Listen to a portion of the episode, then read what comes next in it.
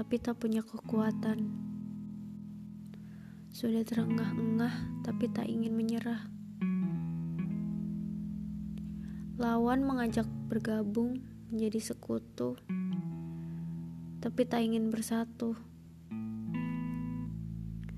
Mencoba untuk lepas, malah tertebas. Sudah menyapa, tetapi hanya sia-sia. Sudahlah, lalui saja semuanya.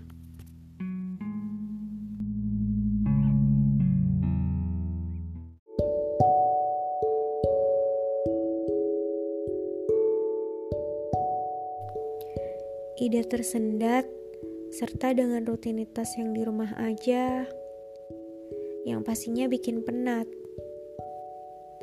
Bakal susah buat ngejalanin aktivitas kegiatan dengan semangat.